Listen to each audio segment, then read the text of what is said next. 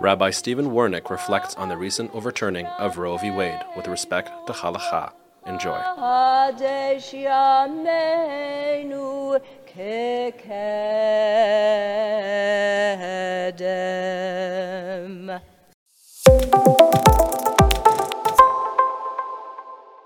This morning, I'm going to respond to last week's decision of the Supreme Court of the United States, its decision that overturned, overturned Roe versus Wade. I'm going to explain a little bit about the Jewish law as it applies to this particular issue of abortion, and also touch upon some insight from this week's Torah reading as it relates to how we discuss and debate the matter. Now, why am I going to do this? Uh, for one, I, read a commentary this week, I don't remember exactly where, but it, it pointed out that we in Canada, we're Americans. We may, not be, we may not be United States of Americans, but we're Americans. And certainly what happens south of the border influences us here in Canada, and quite frankly, it influences democracies and nations around the world. So to ignore an issue of this import uh, seems like we're doing ourselves a disservice in terms of our own Jewish values and morality.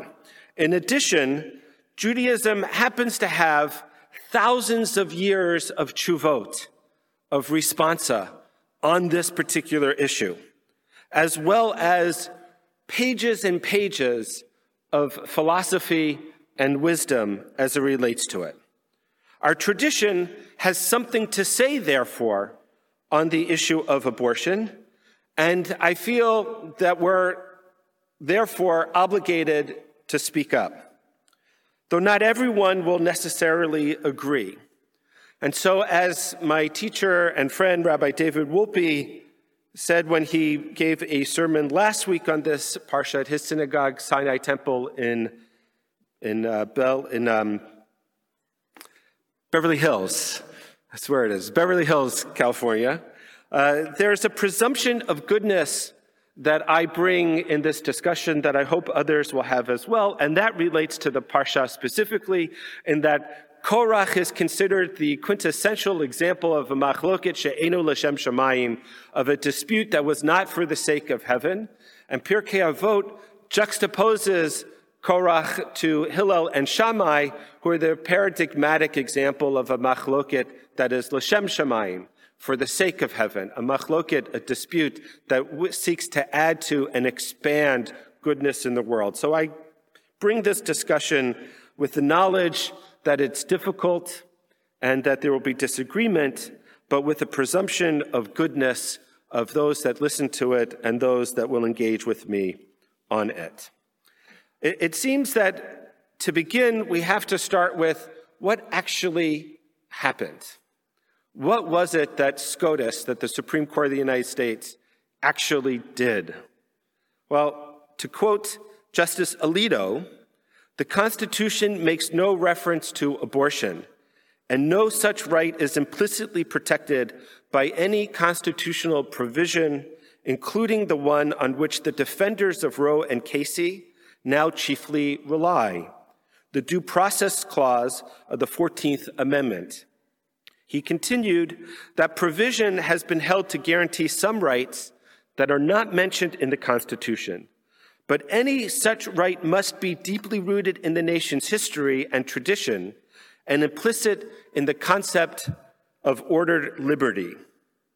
And finally, it is time, therefore, he concludes, to heed the Constitution and return the issue of abortion to the people's elected representatives. That last line is ultimately what the Supreme Court did.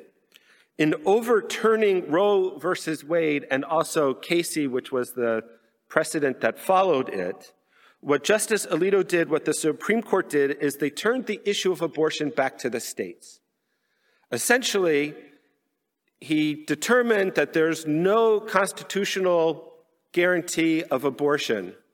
And so, therefore, it's up to the people to decide through their state legislatures whether or not abortion should be allowed or disallowed in individual states. That's what happened. Now, before I get to why I think that's problematic, certainly from the perspective of Jewish law, it's important, I think, to take a moment and refresh our memories of what exactly is halacha. What does our Jewish tradition have to say about the issue of abortion? There are elements of halacha, quite frankly, that are crystal clear, of which there is no dispute or discussion amongst all the halachic authorities, whether Orthodox, Haredi even, or liberal, and there are other elements of halacha that are more nuanced. So let's start with what's crystal clear. What's clear from a perspective of halacha is that abortion is not murder. It's not murder to have an abortion, and that is explicitly stated in the Torah.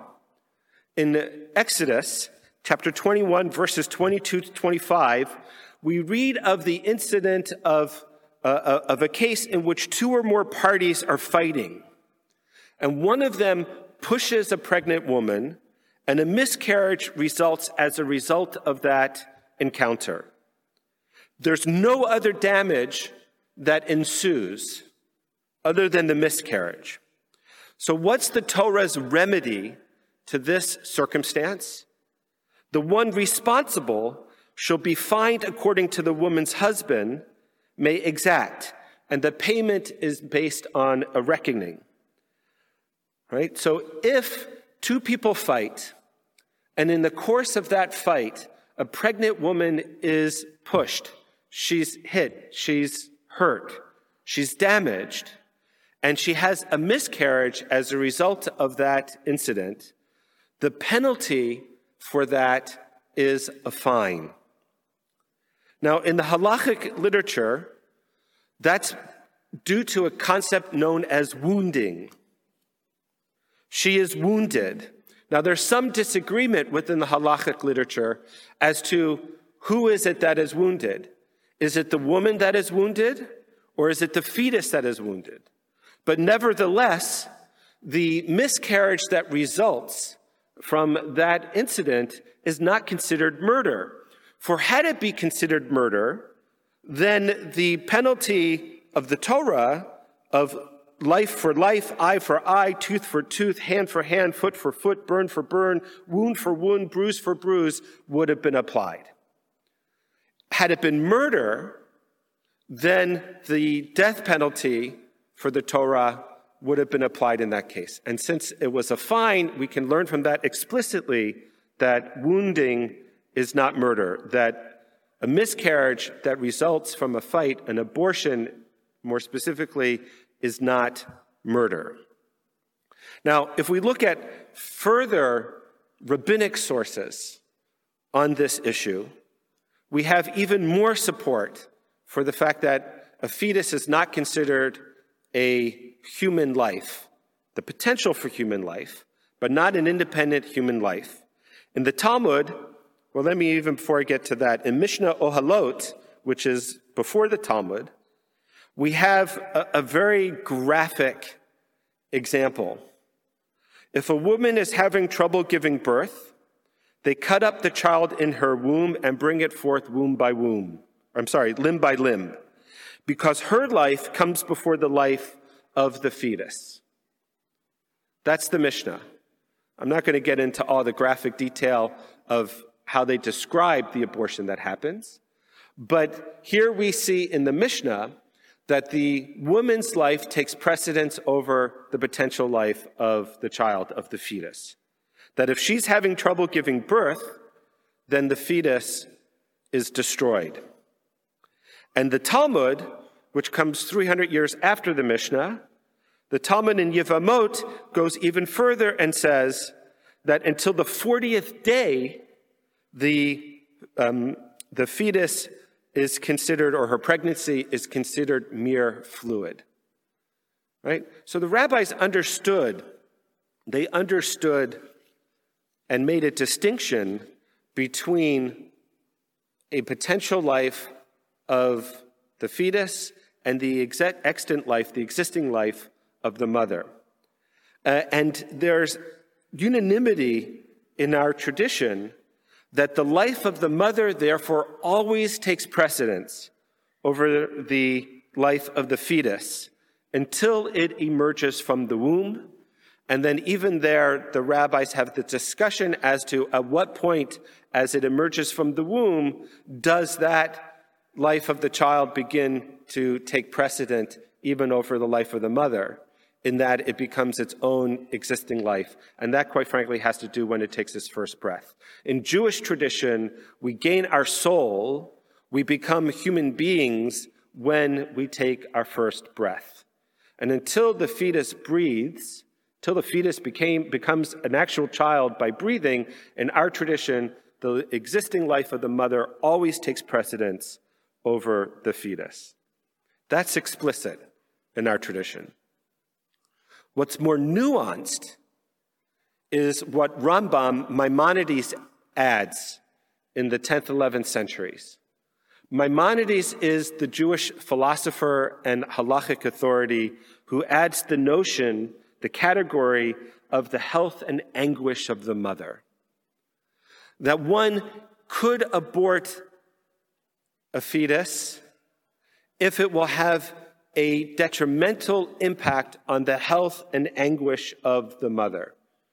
Now, the health, the physical health, we can understand. We can get back to what's explicit within the Torah. What becomes more nuanced is what do we mean when we say anguish of the mother? What constitutes the mental health of the mother? Could it simply be economic hardship? Or perhaps the mother's a child? or in the more extreme cases of rape and incest, that becomes much more nuanced. And there are lots and lots and lots of debate and discussion within our tradition trying to define the anguish of the mother. But it exists. It exists. We know that in our tradition. What is clear from all the authorities, even when they're discussing the nuanced elements of anguish of the mother is that no one in Jewish tradition views abortion as casual birth control. Abortion in our tradition should not be used as casual birth control. Uh, and in fact, I can tell you from my now 25 years, 26 years in the rabbinate, and talking with my father, who has 50 plus years in the rabbinate, I know of no person that uh, approaches abortion casually.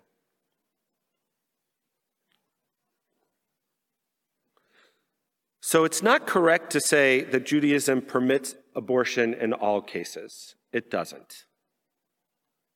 We tend to support the pro choice movement from a policy perspective because we don't want to see accessibility to abortion limited if it is needed and if it would be required according to our tradition. Just take Alabama, for example. By turning abortion back to the states, you now have this hefker, this chaos of 26 states that are going to prohibit it and 26 states that are going to permit it. And in the states that are going to prohibit it, you have all sorts of different prohibitions where you have chaos. Where in the state of Alabama, they just recently passed a law that even in the cases of rape and incest, abortion is not permitted. So, from a Jewish perspective, what's wrong with the SCOTUS decision? Well, for one, as I explained, there's a fundamental difference between the way Jews and Christians, especially those Christians that are leading the evangelical pro life movement, and how we approach issues of the sanctity of life. The sanctity of the life of the mother takes precedence over the sanctity, the potential sanctity life of the fetus the well being of the mother, even the emotional well being, though there's dispute as to what constitutes that. But when there is agreement and an understanding that the emotional well being of the mother, her mental health is important, abortion may be required, not even permitted, required in our tradition. So, how we look at the sanctity of life is a fundamental difference that we as Jews have with decisions such as this. And as some are arguing in the court system, and I don't think they're going to be successful, but there is a real concern about the separation of church and state, with this issue being perhaps a violation of the First Amendment rights of Jews in the U.S. Secondly, it impacts, this decision impacts the way in which we value women and privacy in our tradition and access to health care. There's something I think fundamentally wrong with a legal decision that ignores the value of women. By saying these rights are not explicitly protected by the US Constitution, the Due Process Clause, that they have to be grounded in history in order to merit the protection of the Constitution, well, how do we resolve the fact that in 1868, when the Due Process Clause was brought into the Constitution of the United States, women had no vote. Women had no voice, no say in a matter, certainly as it relates to abortion, that most explicitly and directly impacts them. And even in halacha, in our Jewish tradition, until about 50 years ago, women had no voice. I think there's fundamentally something fundamentally wrong about ignoring the progress that we make of including women within our legal system, within our religious system, especially on those matters for which they are most deeply affected and previously had no say in whatsoever. Third, as Justice Rosie Abella, who recently retired, a member of this congregation, wrote in the Globe and Mail, or was quoted rather in the Globe and Mail, said that this decision sets a dangerous precedent. As represented by state governments, she found that, that this notion of returning the issue to the states is deeply at odds with how constitutional rights are applied in Canada. The notion, she says, that a constitution applies interstitially in some states and not others is a bizarre concept to a Canadian. Quite frankly, it's a bizarre concept to a Jew. How can you have something that's going to apply in 26 states in one way and not in 26 states in another way. And then, even in the 26 states where it's going to be prohibited, I said earlier, you're going to have a whole range of different ways in which it gets applied, especially on an issue such, as this, such as this. It seems counterintuitive and illogical. It sets a dangerous precedent and if we were to be like some senators who met with these Supreme Court justices privately who assured them, oh, precedent is precedent, I'm not going to overturn it. Um, and we're going to take Alito and the Supreme Court of the US at its word that this ruling is only narrowly defined to abortion, well, you don't have to go very far to understand that that's really not true. Just look at the opinion written by Justice, Tom, uh, Justice uh, Thomas concurring on this matter, in which he said quite explicitly that this reasoning should apply even beyond abortion. And we should look at same gender weddings, marriage, contraception, uh, as Rosalie Abella said, I think this is a perfect decision for the 18th century.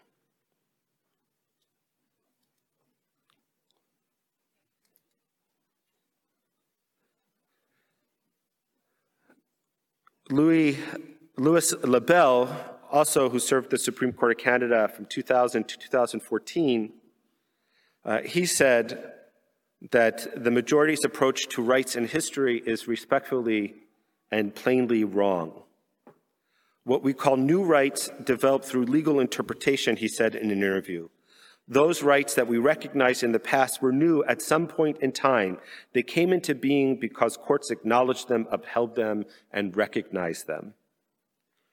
In Canada, the Supreme Court has established that charter rights are a living tree, that they evolve with time and with interpretation. A living tree. As a Jewish rabbi, someone who makes psak din, what I hear in Living Tree is Eitz Chaim hi lamachazikim ba. That notion of a living tree, of an expansive interpretive tradition, is the bedrock of Jewish halachic process. That's how we attend to these matters. That's the Jewish halachic process.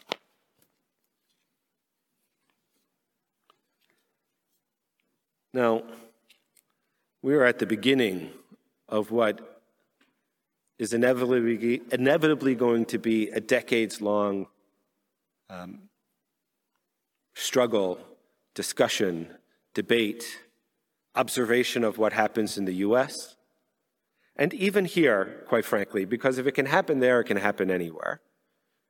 And abortion is not specifically mentioned in the Canadian Charter of Rights, nor is it explicitly mentioned and permitted within Canada's criminal code, which I find very fascinating that there is only one criminal code in Canada, and it's a federal code. It applies across all the provinces.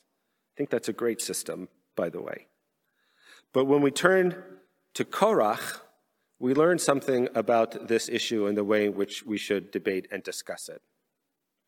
And also, I think, a commentary on how troublesome decisions such as this are.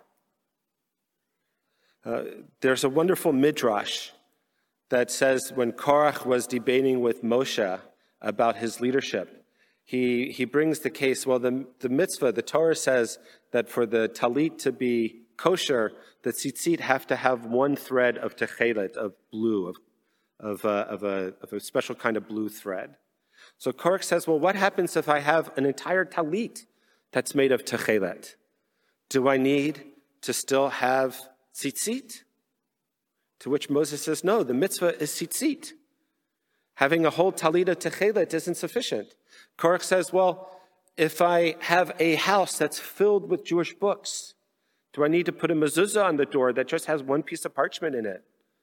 To which Moses says, no, the mitzvah is you have to have parchment. Right? Korach's claims are disingenuous.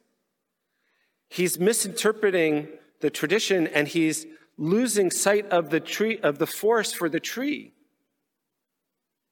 which seems to be what the Supreme Court is doing in this case as well. By turning it to the states, that might be true from a technical perspective of American legal law. It may be true from the technical perspective of, of American law. I'm not a lawyer. I don't know. But what it totally ignores is the issue of women and their bodies and their right to health care and to determine their own reproductive rights, let alone the issues of Jewish law that have to do with the preservation of the life of the mother over the life of the fetus. So, what do we learn from Korach? We learn from Korach the difference between debate and dialogue. A debate is where I am so convinced of the rightness of my perspective that I'm trying to convince you of it. I don't necessarily, I'm not necessarily interested in what you have to say, only to make my points. That's a dispute she'eno l'shem shamayim. That's not for the sake of heaven, but is only for the sake of something else. That's what Korach did by bringing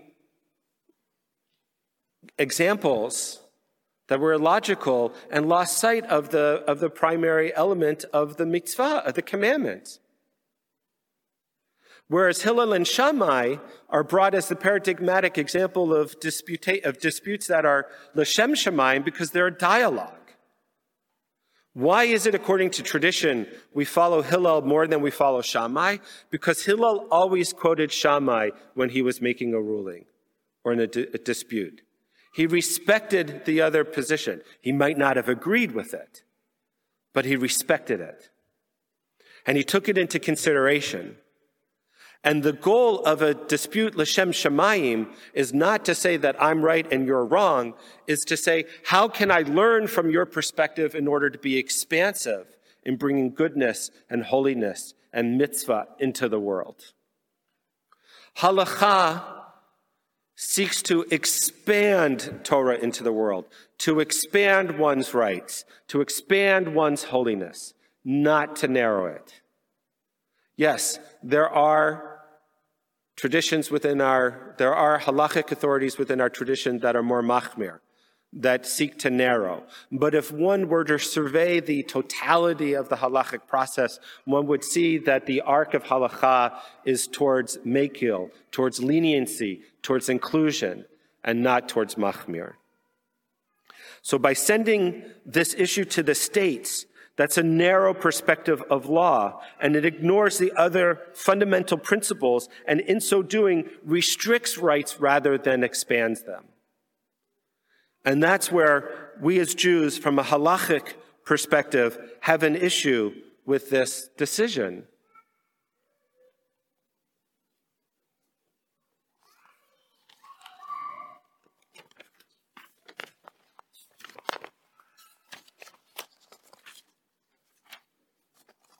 Disputes that are not for the sake of heaven have three elements there's no goodwill, they pursue their own agendas, and they approach their agendas with a sense of self righteousness and arrogance in which they prevent any other opinions from being heard.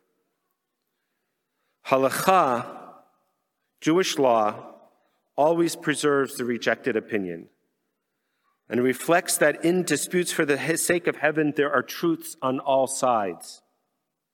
That does not mean that one needs to agree with things that others say. Truth emerges not just from theoretical premises, but from lived life. From lived life. As one colleague of mine, Rabbi Fred Klein, said, and with this I'll conclude while we cannot always impact larger society, our own Jewish communities are diverse with visions and values which often seem unbridgeable. They often may be and will need to be and need to continue to pursue what we believe is true. Yet perhaps we can learn from Hillel and Shammai how to pursue our objectives honorably and for the sake of heaven. And with that, may we engage in this debate in the days, weeks, months, and years to come.